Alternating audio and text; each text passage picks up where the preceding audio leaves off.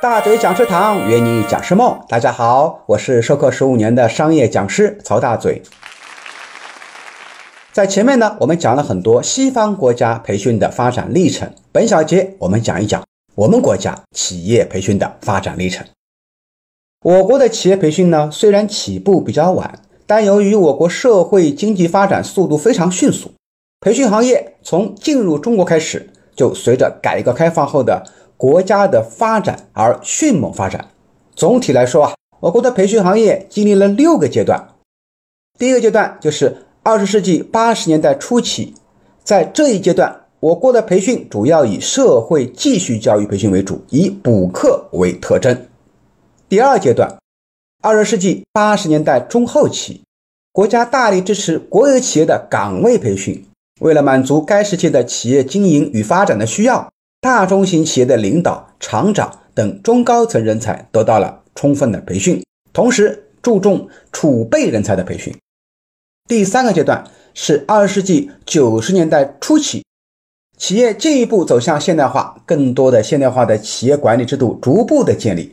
中国的工商管理培训呢，也正在起步中，重视向国外学习先进的技术与管理经验。第四阶段，二十世纪九十年代中后期，自一九九六年开始呢，各大企业组织开展自主培训，培训的主题啊变得多样化。此时的培训市场呈现工商管理为核心，其他短期培训为辅助，成年人教育为配套的格局。与此同时，大量的专门服务于企业培训的公司啊，逐一成立。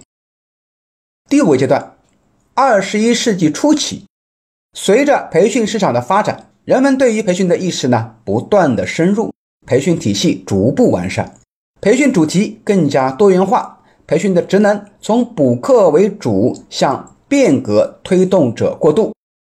一些企业开始在企业建立更加完善。且有针对化的内部培训体系与制度，甚至成立商学院或企业大学，大规模的培训成为企业的标配。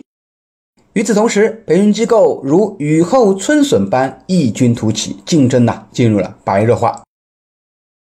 第六个阶段，自从二零一五年以来，李克强总理提出“互联网加”的概念。国家在教育信息化、智能教育等领域呢，均颁布了政策给予扶持。互联网、智能手机的普及，使得人们可以随时随地接受在线教育。直播技术的应用和优化，更加增强了在线教育的实时互动性和趣味性。人工智能技术推动个性教育的普及，包括大数据的参与。技术的发展，大大提升在线培训的体验感。线上培训与线下培训深度融合，成为 O2O 相辅相成。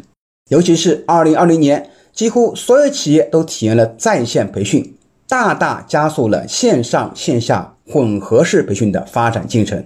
这也要感谢2020年初期的那场疫情。那么，本课程呢，正是基于该环境背景下里面呢来完成的。为新时代的培训行业和从业人员提供更多的思考与学习。好了，关于我国的企业发展的培训历程呢，咱们本小节就分享这么多，下期节目更加精彩。